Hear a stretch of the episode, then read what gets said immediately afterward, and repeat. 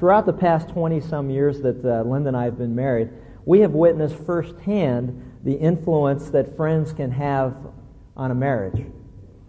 We've had friends that, quite frankly, that without them, I'm not so sure that we'd still be married. You know, their encouragement, uh, their support, their role model uh, was a great blessing to us, and it was a tremendous asset as far as our own marriage is concerned and our own relationship. But we've also had friends that almost single handedly, and I say friends, and I use that term very loosely at this point, but we've also had friends or people in our life that almost single handedly destroyed our marriage. And uh, so we need to understand and recognize that there are friends that are a very positive influence, and there are friends that can be a very negative influence. And uh, a lot of it has to, to do with what's going on in your relationship at the time and what kind of relationship that you have with them and the direction that they're leading in your life. And, uh, you know, so I was thinking about that as, as we go through all this, but since friends can have that kind of influence on a marriage, it's only appropriate to ask this question. Think about it for a minute. But who is your best friend? Oh, great. You know, there's always, there's always a bunch of you know, schmoozers in the crowd, isn't there? You know, thrown out, oh, my wife, my husband. Well, that's interesting. and it's interesting, both of you said it, but you said it first, okay, and then Tom goes, oh, oh my uh, husband. No, wife. Oh, that's right. No, it was the right answer there. Um, but think about it. I mean, who's your best friend?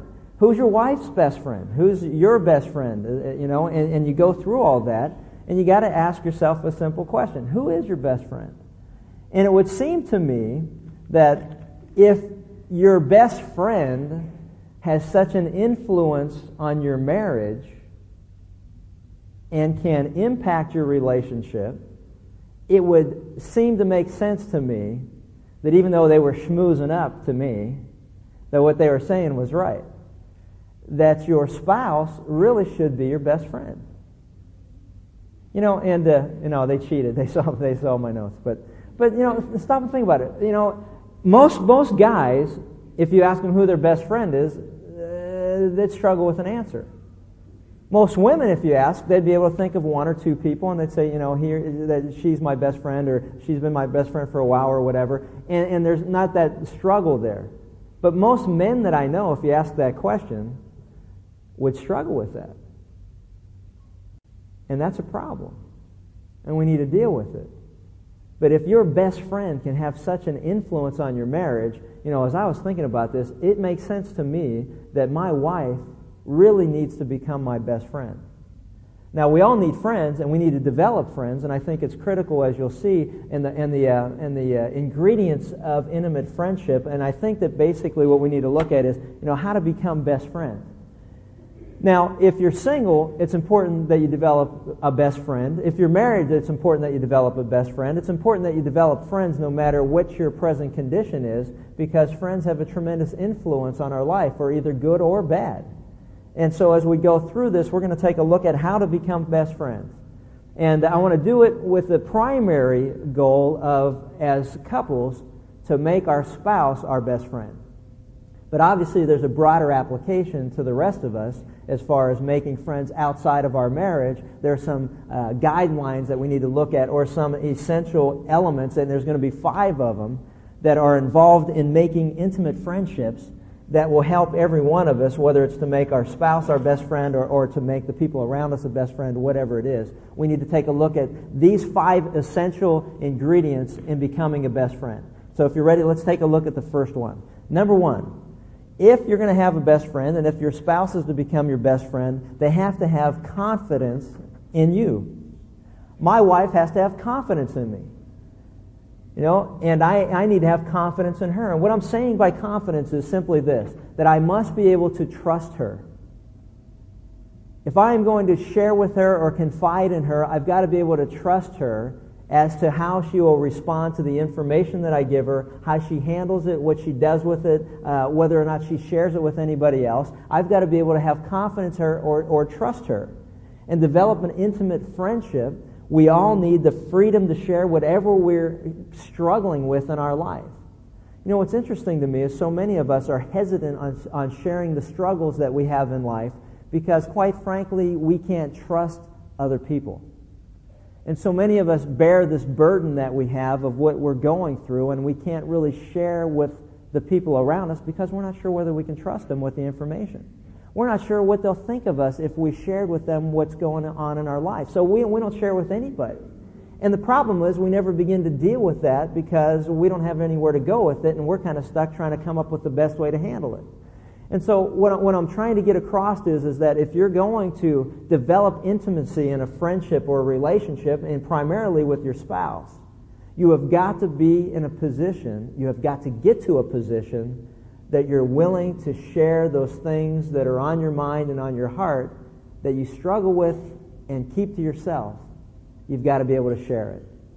Now, what's interesting is, if we're going to trust one another with what we've just heard, it's important that we don't repeat that matter to other people.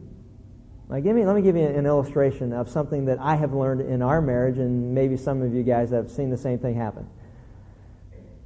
I have learned that my wife, Linda, when she's struggling with certain things or when some things are bothering her, she just likes to tell me. She wants to share it. She wants to tell me what it is that's bothering her. And in, in some ways, she wants to kind of get it off her chest and onto mine. It's kind of like that transfer that takes place, you know what I mean? It's kind of like you struggle with it and, and you kind of go, well, I want to share this with you. So now I'm a typical guy. All right? And here's the problem with that. This is really bothering me, hon. And she tells me what it is. So now I got all this stuff that, that I just heard. So what do you think I'm going to do with it? I got to fix it. I mean, that's why you're sharing this with me. I got to fix it. You know, the car's broke, you fix it. You know, a light's broke, you fix it. An appliance is broke, you fix it. I'm telling you this so you'll fix it. So, this well-intended but very misguided fellow will then attempt to fix this. But it's usually the things that she's struggling with that aren't things that she really wants fixed or things she just wants to share. And they deal with other people. They're relationship types of things. You, you know what I'm talking about? All right, guys, now listen where have you gone wrong here? Well, if you're telling me that so and so is, you know, doing this or that or the other thing, I'm just going to go talk to him or her. Yeah. See, just the laughter indicates that you know something that I didn't really know and understand. That is, no, you don't do that. Why not? Because that's not why she told me. She didn't tell me to go fix it. She just told me to tell me. Don't try to understand it. I, I don't. But you just kind of go, you feel better? You know what I mean? You kind of go, uh, and here's what happens. When you go and you try to fix it, then she goes, What are you doing? What is wrong with you? And I'm like, oh, I didn't tell you to, what'd you go tell her for? What'd you go talk to him for? I didn't tell you so you go tell them. And I'm like, and I feel so stupid because I thought I was doing what you'd want me to do. You know, it's like you tell me it's broke, I'll go fix it. And seeing the problem is, look at Proverbs 17:9. It says, "He who covers an offense promotes love, but whoever repeats the matter separates close friends. See, what I have learned is when Linda shares something with me about relationship things and about people, she's oftentimes just sharing them because she's frustrated with what's going on. She needs to talk about it. She needs to just get it off her mind, off her chest. We, we need to just talk and share things together. And it's not necessarily just to go fix it because it's not that easy. So you discuss it. Now, when I go and I talk to the person that maybe she's struggling with, whomever that would be, then I have violated the intimacy that she's trying to develop in our relationship by sharing something with somebody else that she shared with me in confidence. And I mess everything up by doing that. And so what I'm beginning to learn is, is that if I do that, then she can't trust me. So I've got it down to this. And men, I mean, if, if, you're, if you want to become best friends with your, with your wife, let me give you a suggestion. When she shares something like that with you, then I would suggest that you simply ask her, Is there something you'd like me to do? I mean, other than listening to you and other than hugging you and supporting you and whatever it is that you want me to do, is there something more that you'd like me to do? Would you like me to go talk to him? Would you like me to go talk to her? Is there anything beyond this that you'd like me to do? Because I'm more than willing to do that because I care that much about you that if, if this is a major concern or it's causing fear in your life, one of my responsibilities as a husband is to eliminate fear in your life. So if that's where we're at in all this, just let me know and I'll do whatever it is. And then we're in agreement together that that's the course of action to take. See, sometimes you just need to ask. Because if you don't ask and you try to act, you may violate that confidence. Now, another point that you might want to consider too is if you're going to develop a trustworthy relationship or intimate relationship, Proverbs 16:28 says this: "A perverse man stirs up dissension, and a gossip separates close friends." One thing that'll destroy a friendship quicker than anything else is to share something that has been shared with you in confidence to someone else and have your friend find out that you did that. And sometimes the best way to eliminate that problem is simply asking this Hey, do you want this to be confidential between you and me? And if that's the case, then, you know, it's like a newspaper, you know, journalist.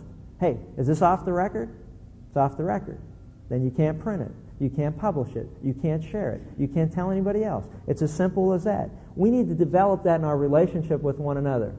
Are you sharing this with me to just share and keep it confidential, then that's exactly what I'm going to do. I'm not going to violate that relationship. And see, what you'll begin to do is you'll begin to develop this intimacy in a relationship. There'll be this bridge that's there. That person feels like, you know what, I can come to you and talk to you about things that are really troubling me, and I'm not worried about what you're going to do with that information. Why? Because I have confidence in you.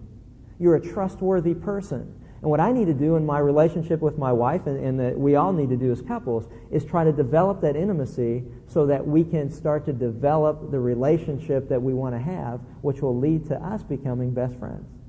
That's the first thing. Now, the second thing that'll help us in developing or becoming best friends is what uh, we all enjoy, and we'll all talk about a lot more in detail in December, but that's confrontation. I have found that most of us just love conflict you know, we just enjoy it. And we, I mean, it's just like, you know, it just, it's just one of those things that, oh man, you know what? Ah, I just love to confront people. How many of you like to confront people? Two people. Sitting by themselves. Not a friend in the world. You know, with a smile on their face and not a friend in sight. you know, not, no, you know what? Not many of us like confrontation. In fact, most of us will do everything that we can to avoid having to confront one another. And the problem with that is, is that you cannot become best friends if there are not times of confrontation. Why? Because none of us are perfect. Why? We all make mistakes. We mess stuff up. And because of that, not all of us are always doing the right thing. But now think about this. If you're going to develop a best friend, who knows you better than your spouse? Your spouse sees things that the rest of us don't see. Your spouse hears things that the rest of us don't hear. Your spouse sees you do things that many of us will never see. Thank God. Praise the Lord. see? Some, see, now sometimes you got good timing. Now, if you had good sense, you wouldn't mess it up. you wouldn't mess it up by saying anything else today. I mean, you got one, you hit it, it was good, well, let it go. but uh, confrontation, there you go, I love it. But see, to become best friends, you have to be in a position to know what the rest of us don't know. And It only makes sense to be able to do that. You know, if you look at, like Proverbs 27, 5 through 6, we read this. Better is open rebuke than hidden love. Wounds from a friend can be trusted, but an enemy multiplies kisses. I like that. Listen to that. Better is open rebuke than hidden love. Wounds from a friend can be trusted. Why is that so? Why can wounds from a friend be trusted?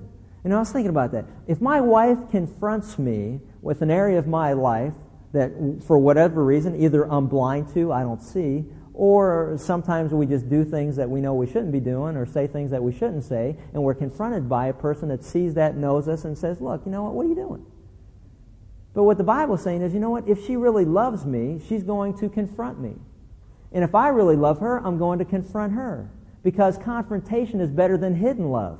Sitting in silence and saying, oh, I really love my spouse, but I'm letting him or her do things that are destructive to their own life. So what God is saying is, you know what? If you're a friend, the wounds, even though they're going to hurt when you confront a person, that's okay because you can be trusted that you care. Here's the point. My wife cares about me. I trust her that she does. And I care about her. And I would hope she trusts that I do. So then when we confront one another, we should be open to listen. Why? Because wounds from a friend can be trusted. She's saying what she's saying. Why? Because she loves me and she knows what's best for me and she sees what I'm doing that's damaging to my own life, to our relationship together, or maybe my relationship with other people. And so she's willing to take a chance and risk and confront me because she wants to do what's best for me and ultimately for us in the long run. So those wounds from her can be trusted because I know she's got my best interest in mind. You know, and if you're convinced of that, then you'll recognize that as well. You know, some of us see confrontation as something to be avoided at all costs. Oh, no, don't say anything. Don't do anything. Maybe it'll all go away. And we get to the point where we think that confrontation is somehow wrong. And uh, obviously, you know, most folks don't like confrontation. But what I've also found is this most folks don't care enough to confront. Think about that. If you really love your friend and he or she is doing something that is detrimental to their health, to their physical well being, their emotional well being, their spiritual well being, and you stand by and watch, what God is saying is, how can you say you love that person? Whether it's your spouse or just a friend. See, sometimes it's simple. Caring and confrontation go hand in hand. Sometimes it's as simple as saying, hey, you know what? Um, would you like a breath mint? Yeah, would you? And you're shaking your head yes as fast as you can. Yes, would you like one? Would, uh, hey, you know, I, I, just read about this new deodorant. you know, you might want to. Or you know, it's like, have you ever eaten at, at, like lunch with a friend, and you know, and they're they're talking to you and they got something like hanging from their face. You know, the person that doesn't want to confront would just sit there and go, yeah. And it's like, it's like, you know, I don't hesitate. Because if I got something, I got a snugger or something hanging from my face, you know, I want somebody to tell me, hey, you got a snugger hanging from your face. You got a piece of lettuce here in your tooth. You got this hanging from here. I mean, you know, and that's why spouses are always so good at that, you know. But I just, we worked out a deal. I told them, just don't reach across and wipe my face. You know, I, oh, it just, it's one of those things that we're working through, you know. It's that motherly instinct. Let me get that for you. No, I can get it. Just tell me where it is, you know. And then, you know, then it was like, and then I'll, I like to mess with her and kind of go like this. I go, it's right here. And she'll go like that, and I go, no, it's right here. No, it's here. No, it's right here. No, you just kind of go, oh, oh, oh, yeah. But, but it's like, you know, and sometimes it's a simple thing like that. You know, just tell me. I'll get it. But sometimes it goes a lot further than that. Sometimes it's a lot deeper than that. Sometimes it's a lot more critical than that. You know, it's a matter of saying, hey, what you're doing is wrong. It's wrong before God. And you need to know that. What are you thinking? What are you doing? See, and, and the person that's closest to you in your life is the one that's going to see more than the rest of us will. Sometimes it's a matter of a spouse going to her spouse or his spouse and saying, This is what you're doing, it's wrong, and you need to stop doing it.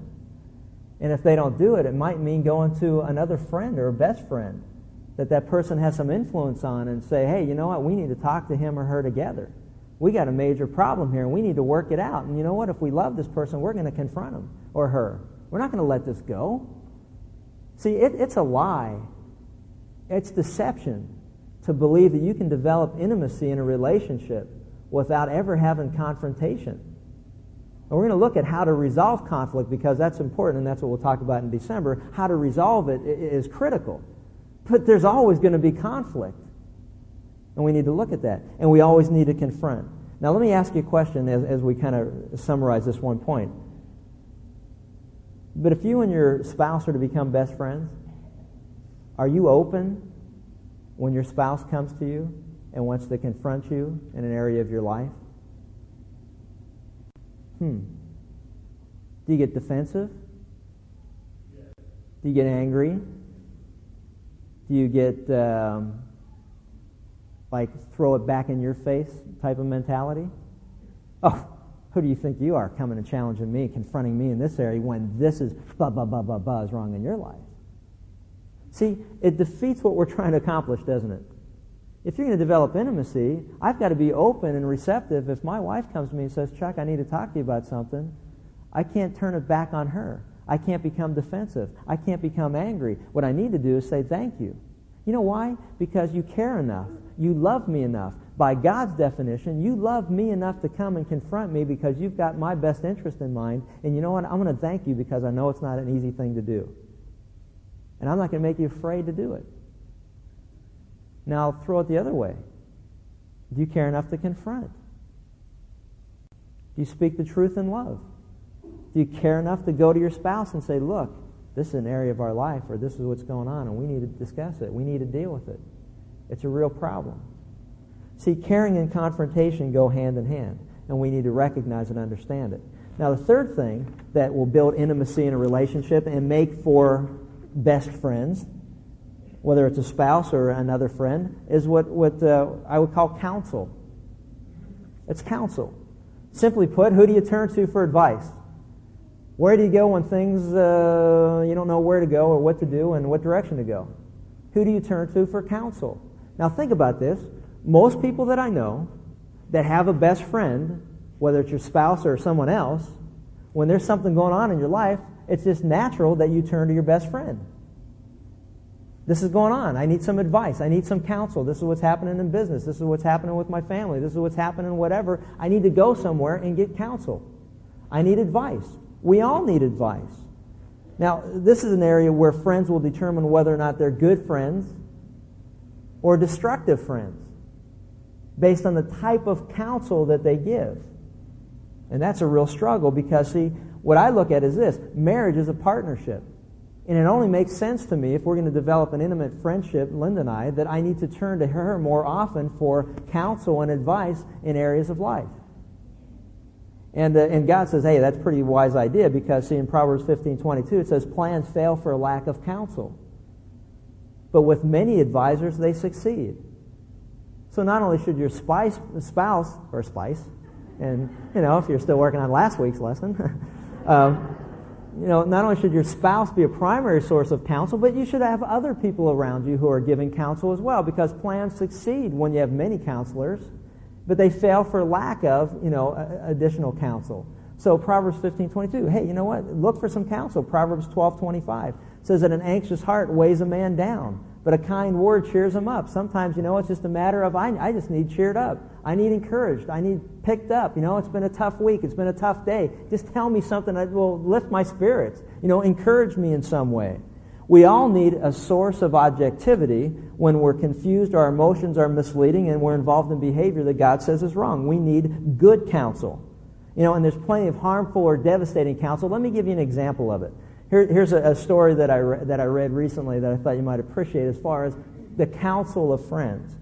It says, with great pride, Benjamin Bernstein painted himself a sign to hang over his store. It said, fresh fish sold here daily. As Bernstein placed the ladder to hang up the sign, a friend came by and said, what kind of cockamamie sign is that? He said, why? What's wrong with it? He says, fresh fish, Bernstein? It would never occur to your customers that you sell fish that aren't fresh unless you advertise it. He goes, man, you're right. And he took a brush and he painted out the word fresh. And then the, friend said, wait a minute, what about sold? Obviously you sell fish. You don't give fish away for free. So Bernstein said, oh, sold, okay, good. And he painted that out. He goes, so he said, no, wait, why here? Obviously you don't sell fish over there. He goes, You're right. And he painted out the word here. And that leaves daily, said his friend. I ask you, how smart is that? If fish are fresh, they got to come in and go out daily, don't they? He says, Oh, absolutely. And he crossed out daily, leaving a sign that read only fish. And his friend said, That's perfect. Now he started up the ladder and he was going to hang the sign that said fish, and his friend, another friend came by and says, What are you doing putting up that ridiculous sign? He said, Well, what's wrong with it? He goes, You don't have to put up any signs, Bernstein. Your fish, everyone smells a, a mile away. He goes, So Bernstein t- took down the sign thinking, Man, you know, I'm the luckiest guy in the world that I got friends who are so smart. You know, and I stop and think, you know what? Some of us are like that. The people that we go to for counsel, you know, I'm just going to be frank about it. It's some of the most idiotic, stupid thing you can ever hear in your life. It's just plain stupid and dumb. And you know what? And you go, well, what's good counsel? You got your Bibles? Well, I'll tell you some good counsel. Psalm 1 gives us a real good hint as far as what is good counsel. And it ties in real well with, hey, you know what? If you're going to have a best friend, let me suggest this. Says, Blessed is the man who does not walk in the counsel of the wicked, nor stand in the path of sinners, nor sit in the seat of scoffers. But his delight is in the law of the Lord, and in his law he meditates day and night. And he will be like a tree that's firmly planted by streams of water, which yields its fruit in its season, and its leaf does not wither, and in whatever he does, he prospers. Listen to me. If you want to become best friends, then learn to give counsel that won't turn out to be wrong.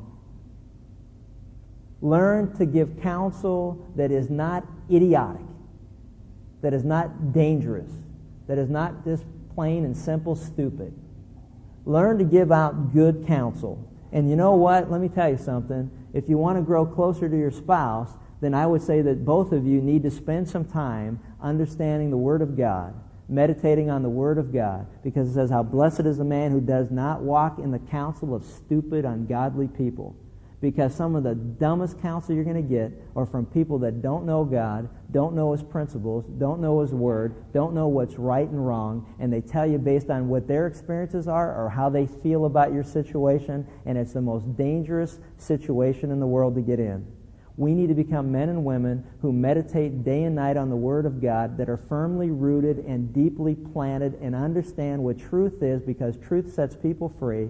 And if you're going to be a good friend or best friend to your spouse, then you need to have a good feel and understanding for what God says is right or wrong. And if you're going to be a good friend to somebody beside your spouse, then that same truth applies in that situation as well. Let me give you an illustration. I had a friend that called me last week a friend of Linda and I, and uh, well, the, the couple is, but they're going through some marital problems. She found out that her husband is having sex with other women. She talked to some of her family about it. And this is the counsel that she got. You know what?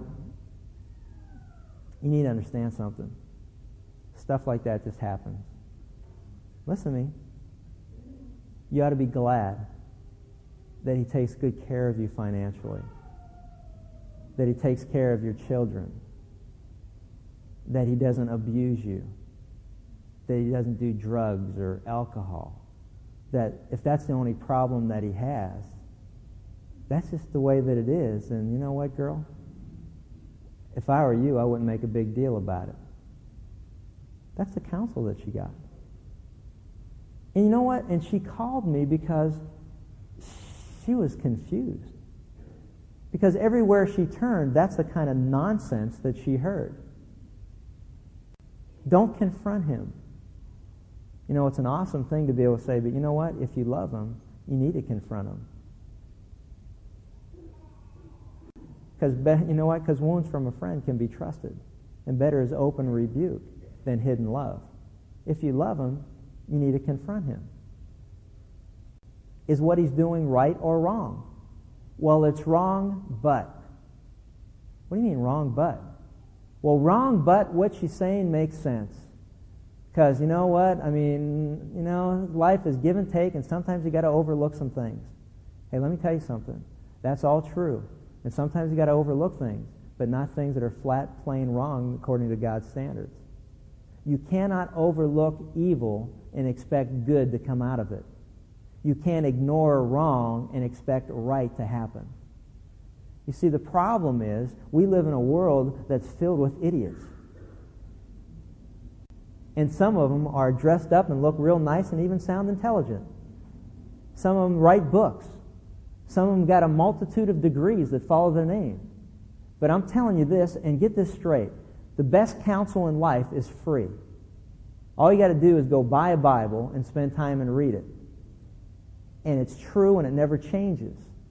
And you'll never be disappointed in the counsel that God gives you, and you'll never go wrong sticking to the text. And I don't hesitate for a moment to tell her, listen, woman, that is the most stupid counsel that you could ever get in your life. And if I were you, I'd run from those people and I'd never go back to talking to them and find someone that knows the Word of God, can counsel you in the Word of God, can sit down and explain to you the dangerous situation that you're in if you allow it to keep going on. And this is what happened. And I asked her about these family friends that gave the counsel. And she said, you know what? Man, you know what? All you're saying makes sense because, you know, his brother has been doing the same thing and it's been going on for 10 years in his marriage. Oh, and you know what happens after 10 years? All of a sudden this bitterness and resentment build up and finally the lady says, hey, look, you know what? I'm not putting up with this anymore. And he, and he goes, huh, what?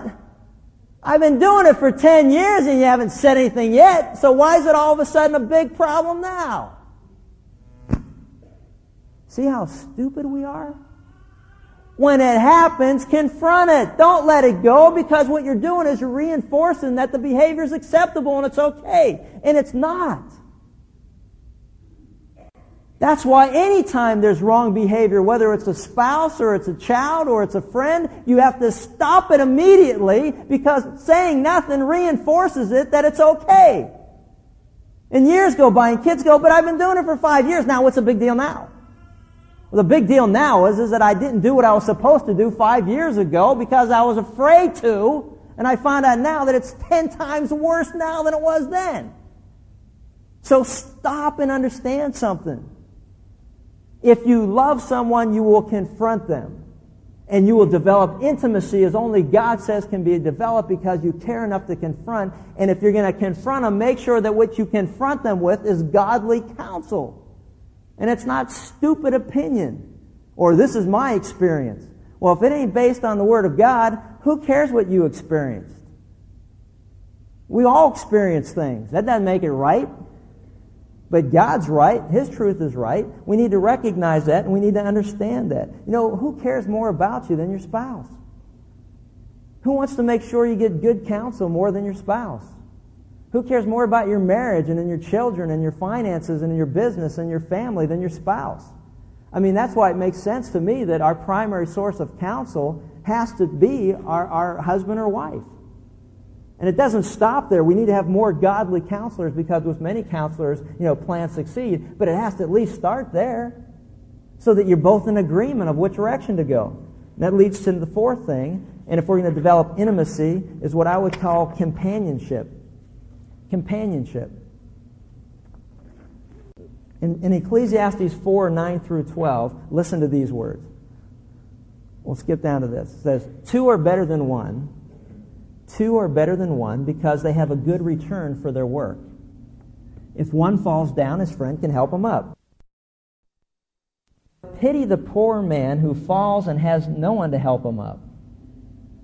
Also, if two lie down together, they will keep warm. And we learned that last time we were together. So, and if two lie down, they'll keep warm.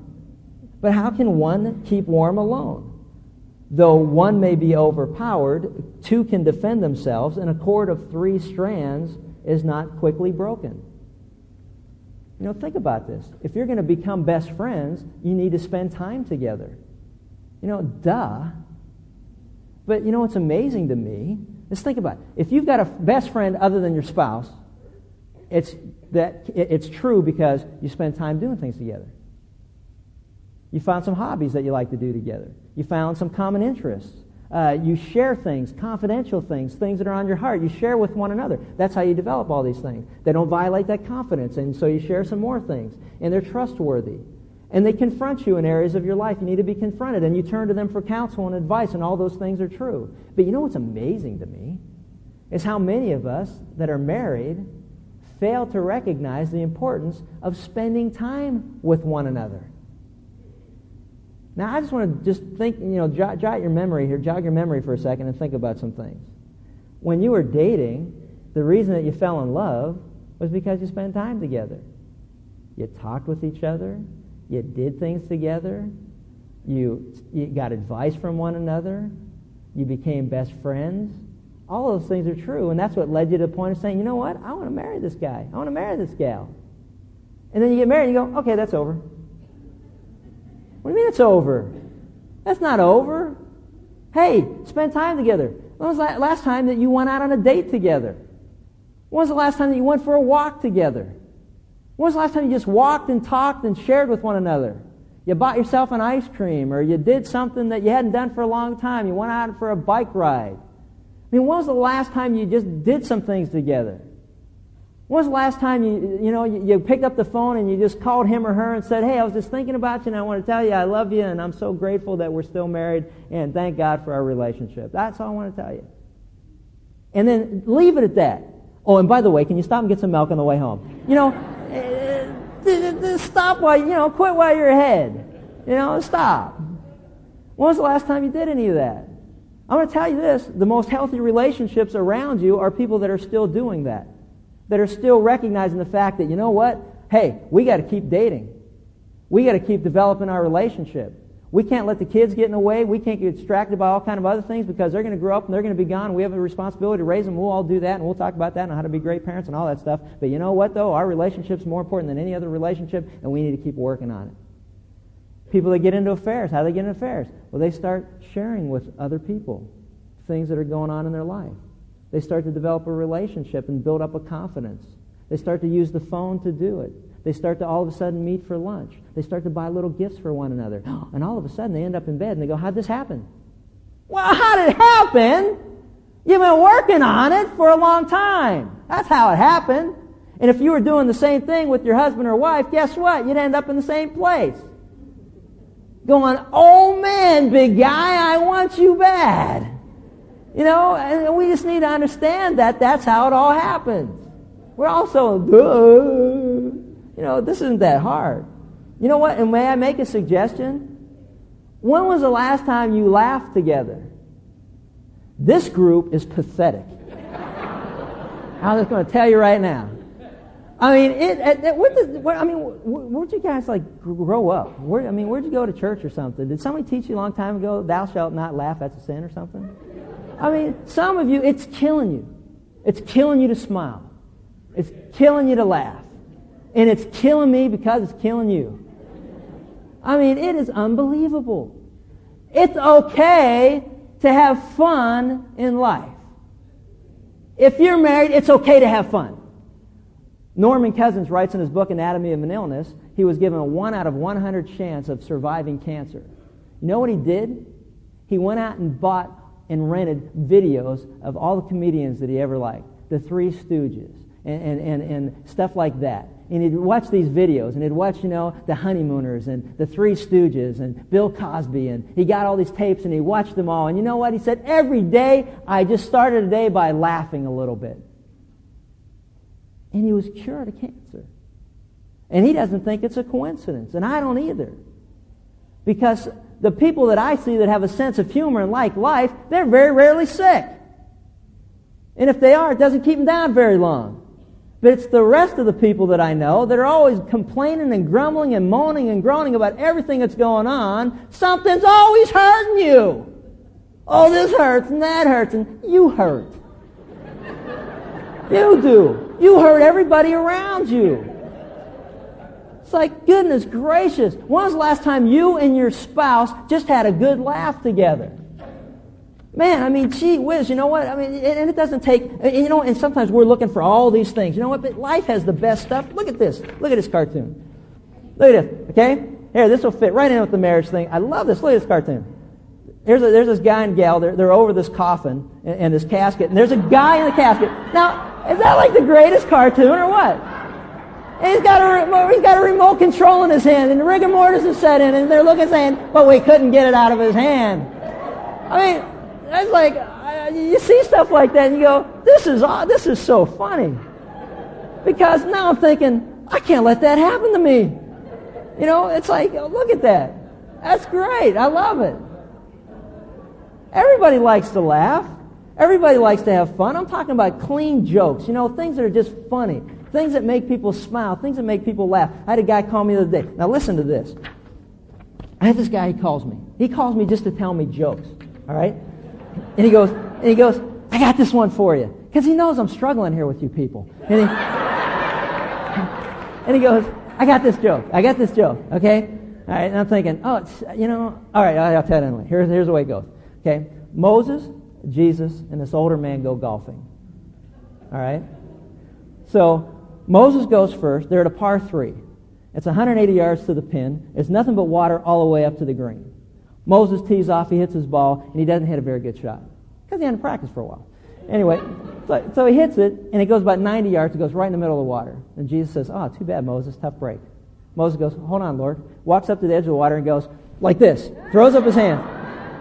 The water parts both sides. He grabs a little wedge. He walks down the middle of the water, and, and, and now he's on dry. Boom, hits it up on the on the green. It goes in for a birdie. Comes back, kind of smile on his face. Jesus goes, ah, "Oh, that's a pretty good shot."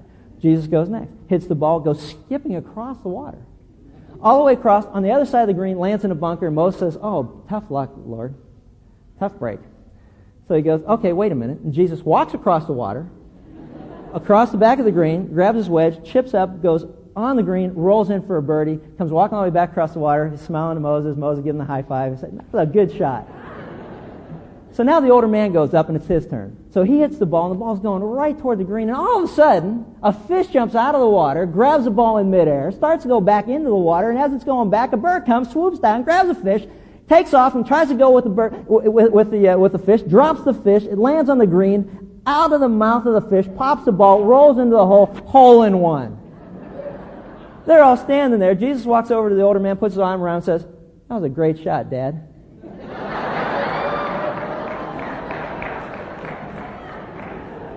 And you go, you know, that's a funny story. But I had to pray about it for a week whether I could share it with you people. Be like, oh, he's so irreverent. That's like, that's funny. And you know, and I told it to, and, and my partner and I have got this guy that we do business with, and he's German. And he doesn't find anything funny in life. So I called him, and, and, and, he talked to me about business, and he gives me the phone. I say, hey, I just want to tell you this joke. And, uh, you know, and I know how far it's going to go, right? So I tell him the joke, and here's his response. Uh-huh. Which was a huge response for him. So I said, oh, okay, we'll talk to you later, and I hang up. And I was just thinking, oh, why? And the next day, he calls and says, hey, you got any more jokes?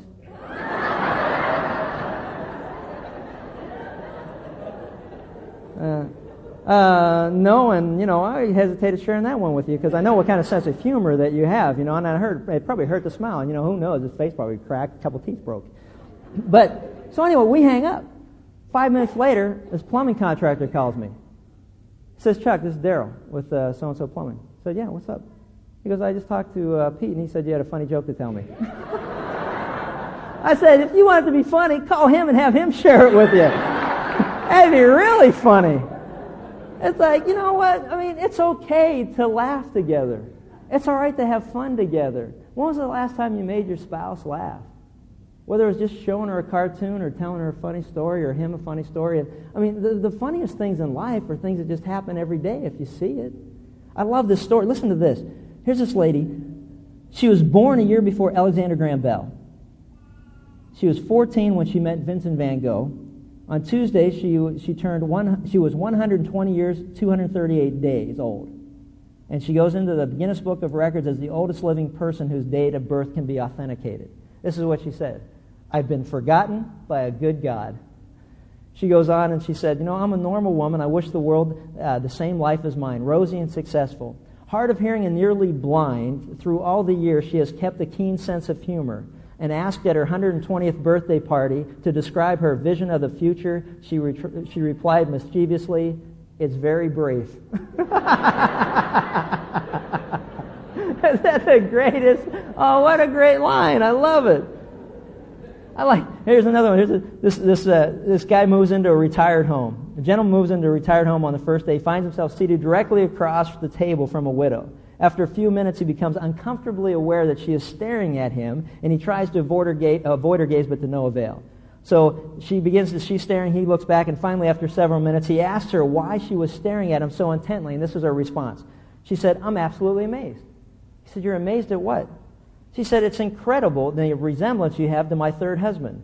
Your color, your size, your weight, your height, your mannerisms, everything reminds me so completely of my third, husband. The guy goes, Your third husband? Lady, how many times have you been married? Twice.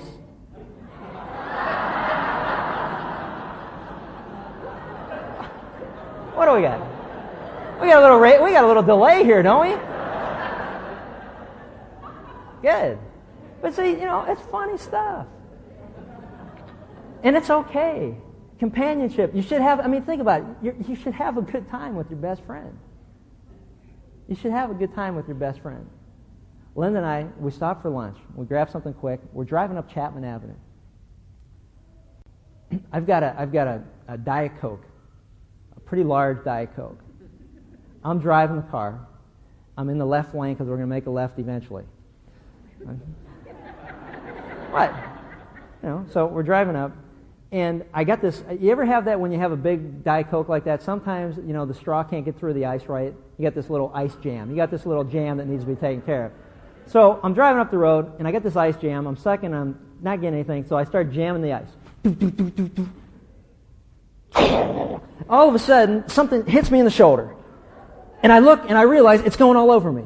Linda's looking at me. She doesn't know what to do. I got a styrofoam cup. Ice jam problem, styrofoam cup, straw through the end. Oh no, it's coming all over the place. I stick my tongue into the hole.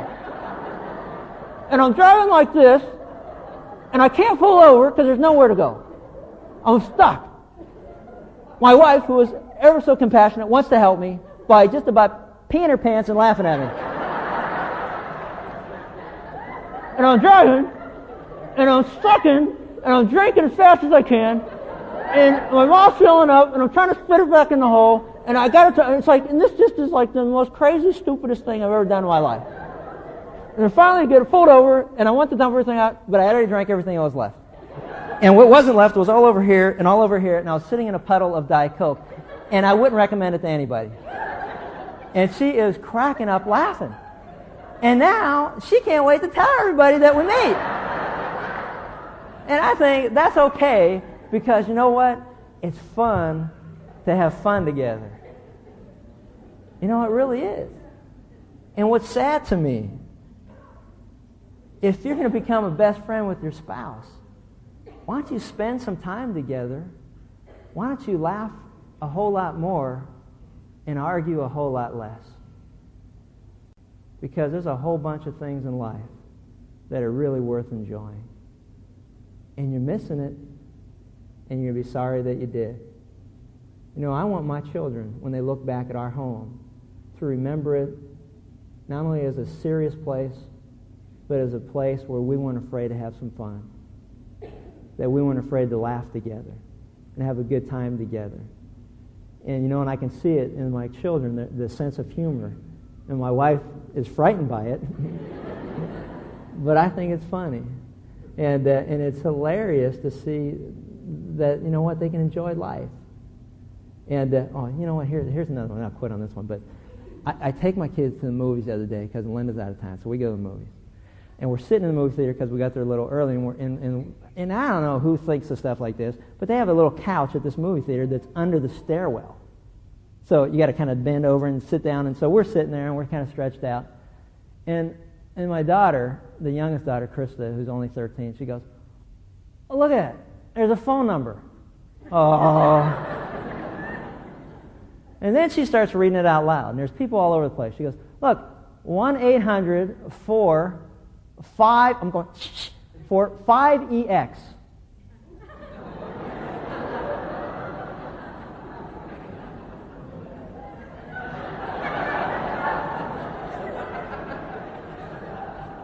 And then all of a sudden she goes,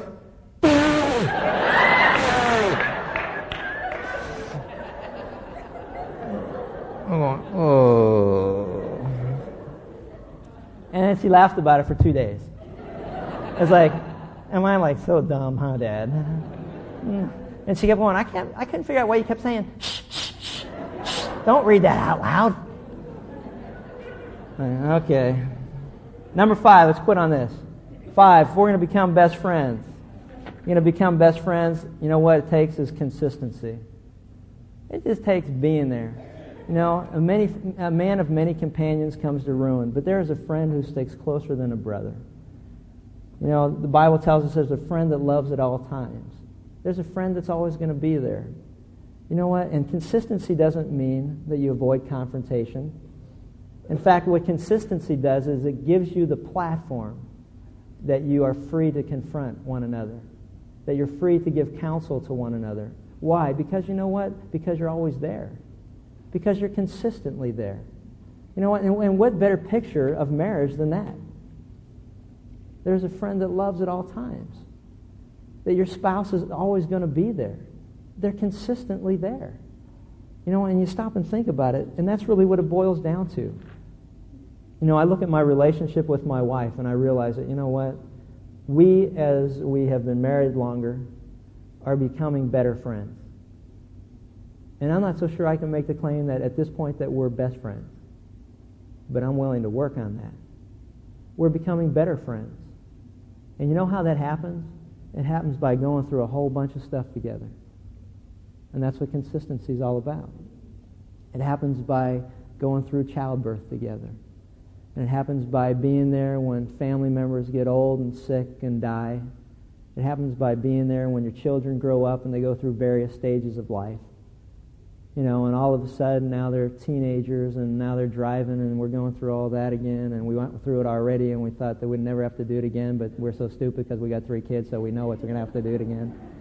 And we're going through all that again and you know, when you're going through job losses together and you're going through financial changes together and, and you're going through friends that come and go and you're going through a ministry that you serve in together and relationships you develop with people and they move away. And, and you know what? See, that's how you develop intimate friendship. It's by being there through all of those things, by being consistently there together. See, we live in a world that wants everything immediately. I want an instant friend you can't have one. Because any friend worth having is a friend that's gone through a whole bunch of stuff over a long period of time and has proven that they're there for you in the long run. You can't become best friends with your spouse overnight. Why? Because you have to prove you're trustworthy and you can confide in one another. You have to be willing to confront each other through difficult circumstances. You have to be there to give good biblical godly counsel that won't lead somebody in the wrong direction. You have to be a companion that dates and spends time together and laughs and enjoys life together and can have fun together. So that, you know what, if I can have fun with my wife, then you know what, then I can be serious with her when I have to be also. And there's a balance there. It's not always, there's always problems. Problem. In any relationship that's like that, all we're dealing with is problems and problems and problems, and we never enjoy each other. We never laugh together. We never have fun together. Let me tell you something will happen to that relationship. You're going to drift apart because you can't handle it. You get sick of it, and you don't want any more of it. But if I can have fun with my wife, then I can also be serious with her. And then it boils down to just being consistent. There's a friend that loves at all times. There's a brother that's born for a day of adversity. And God knows that's our spouse. I don't know who your best friend is, but I would suggest that if your best friend has a tremendous influence on your marriage, that you do everything you can to make your, your spouse be your best friend. Let's pray. Father, we're just grateful for this opportunity to uh, look at what you have to say about intimate friendships. God, help us uh, that are that help us who are married to really understand the importance of becoming best friends as husband and wife. And God, help us also too to develop friendships outside of our marriage that'll support our marriage, that'll be a benefit and a blessing to our marriage and encourage us in the right things to be able to share intimately with one another. God, help us to have the courage and the strength to confront at times when it's necessary because it is better to, to love and rebuke openly than to have hidden love. God, we just have to trust you in all these areas because, you know what, there's too much bad counsel around us and we don't know where to turn, but we know we can trust you. We can count on what you have to say. You've never led us, led us wrong and you've never got, led us astray. And we know that you can't lie like people around us are capable of lying. God, help us, if nothing else, to be consistent in our relationship with one another, to be there through better and worse, and through sickness and in health, in times of prosperity, in times where things aren't what they used to be from a financial standpoint. God, help us to be convinced, each one of us, that we've got a spouse who will stick closer to us than a brother, a spouse who will love us at all times. And God, help us to become that person in our spouse's life. And we just praise you in Christ's name. Amen.